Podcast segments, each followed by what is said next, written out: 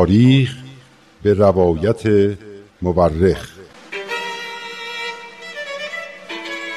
من کتاب تاریخ نبیل رو از ترنم دوستم گرفتم که بخونم. این کتاب یه قسمت از تاریخ ایرانه که تا حالا نشنیده بودم. کتابو که باز کردم، خود نبیل که اونو نوشته شروع کرد با من حرف زدن. خیلی عجیب بود، ولی خیلی هم برام جالب بود. این تاریخ یه بخش از کاری از گروه نمایش رادیو پیام دوست، تهیه کننده و کارگردان امیر یزدانی.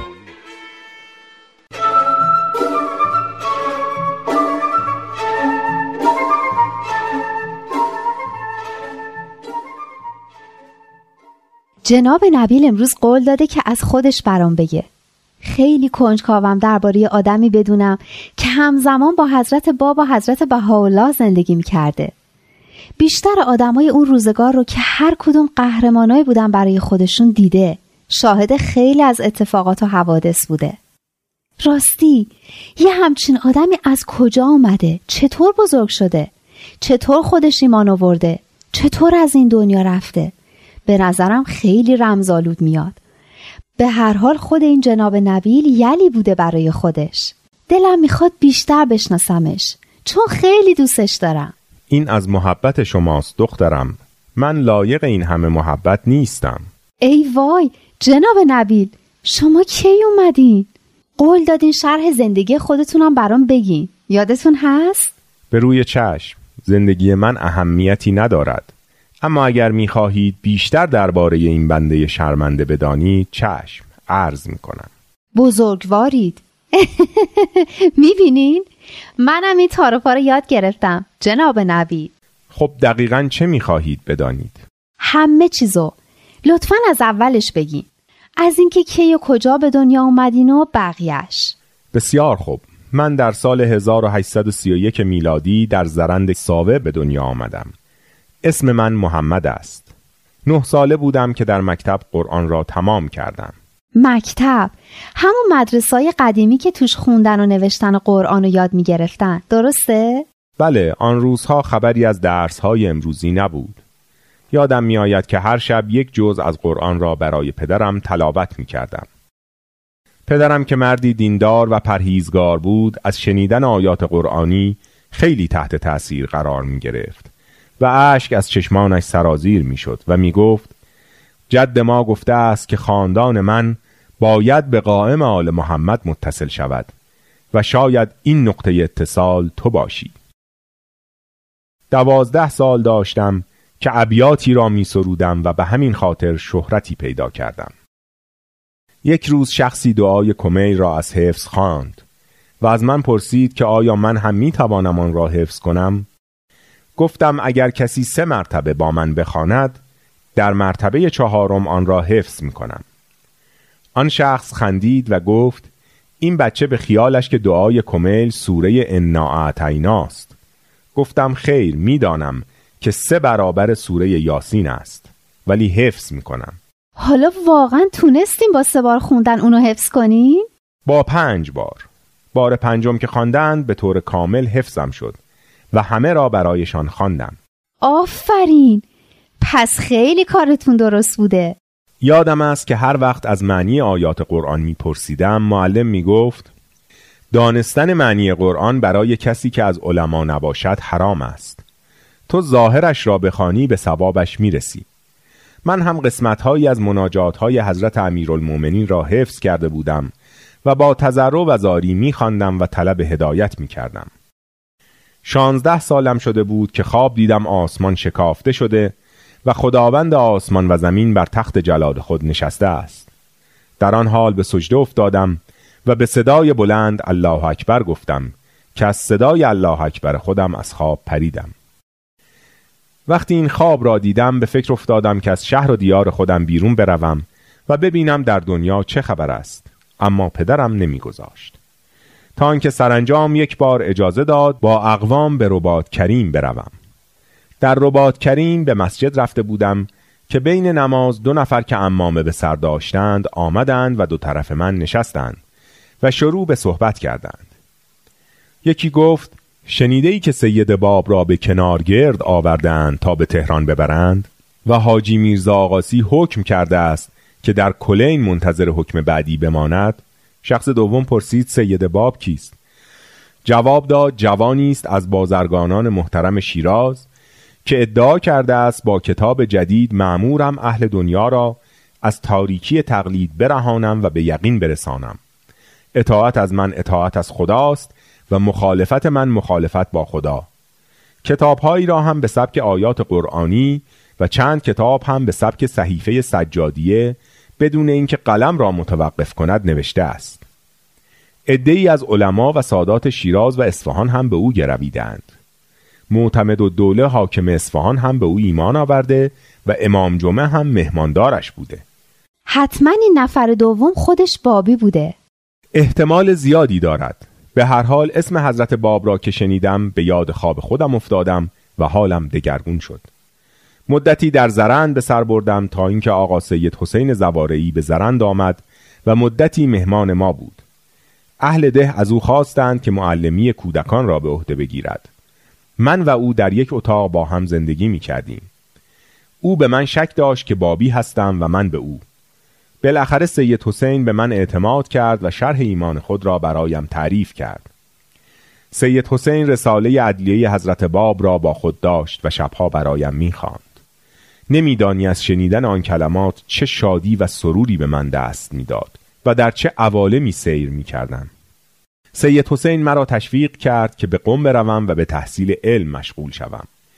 آنجا در جوار آقا سید اسماعیل زبارهی بودم، ملقب به ذبیح، همان که بعدها خود را در بغداد فدا کرد. یادت هست؟ بله یادمه. همون که از حضرت بهاءالله مائده آسمانی خواست و حضرت بهاءالله بعضی از اسرار الهی رو بهش القا کردن. اونم به قدری دگرگون شد که از اون به بعد در خونه حضرت بهاءالله رو با عمامه خودش جارو میکرد و آخرش هم طاقت این زندگی رو نیاورد و خودش رو کشت.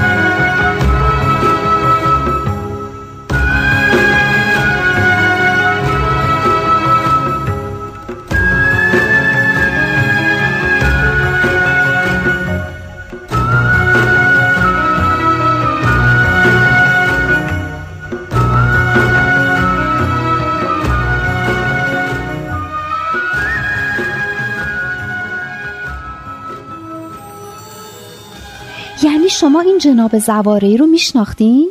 بله، در واقع او بود که باعث کامل شدن ایمان من شد. در سال هزار و هشتصد و چهل و نه میلادی که هجده سال داشتم وارد مدرسه‌ای در تهران شدم و با عبدالکریم کاتب که حضرت بهاءالله لقب میرزا احمد را به او دادند آشنا شدم. چه مرد نازنینی بود، چه اخلاق آسمانی داشت. بعد از مدتی او عازم قم و من عازم زرند شدیم و از هم خداحافظی کردیم. افسوس که این آخرین خداحافظی ما بود. چیزی نگذشت که حادثه سوء قصد به ناصرالدین شاه پیش آمد و او در کمال مظلومیت به شهادت رسید. کسی نمیدونست که شما بابی شدین؟ شما را اذیت نکردن؟ چرا دخترم، من زرند بودم که خبر رسید شاه فرمان داده هر کجا بابی پیدا کردند بگیرند و به تهران بفرستند. ده سوار از ساوه برای دستگیری من آمدند.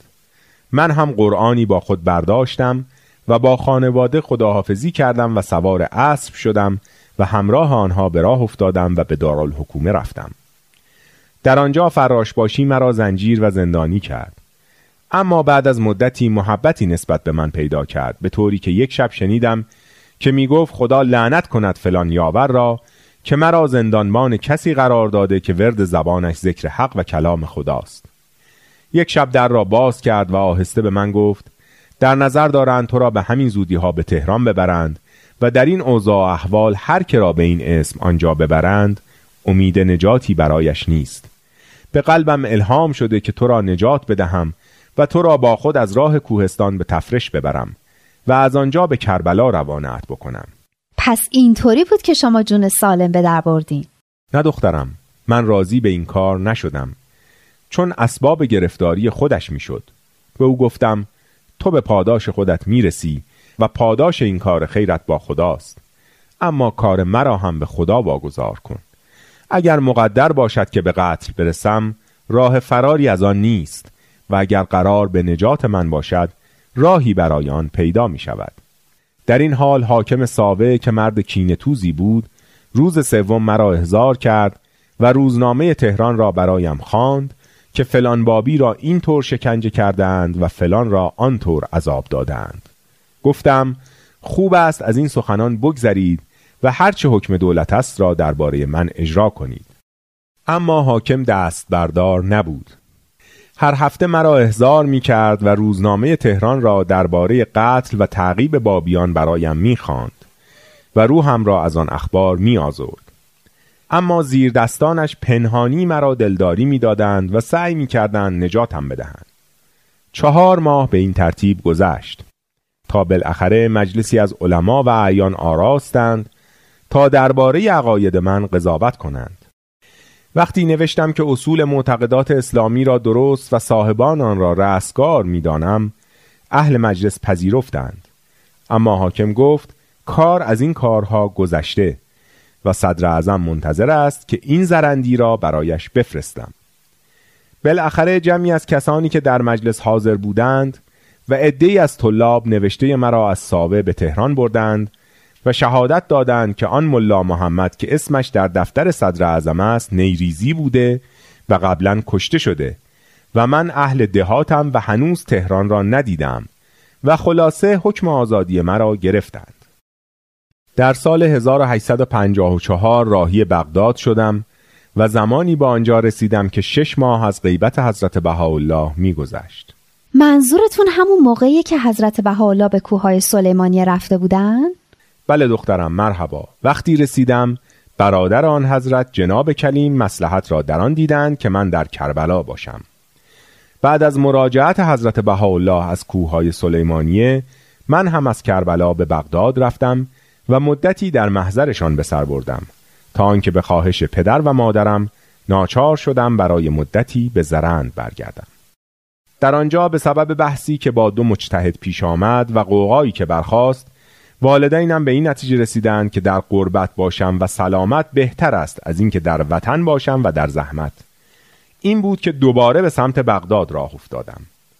در راه انقدر شتاب داشتم که همیشه از کاروان جلو می افتادم و کاروانیان هم مرتب مرا سرزنش می کردند که راه ناامن است و راهزنان بسیار بیرحم و خطرناک.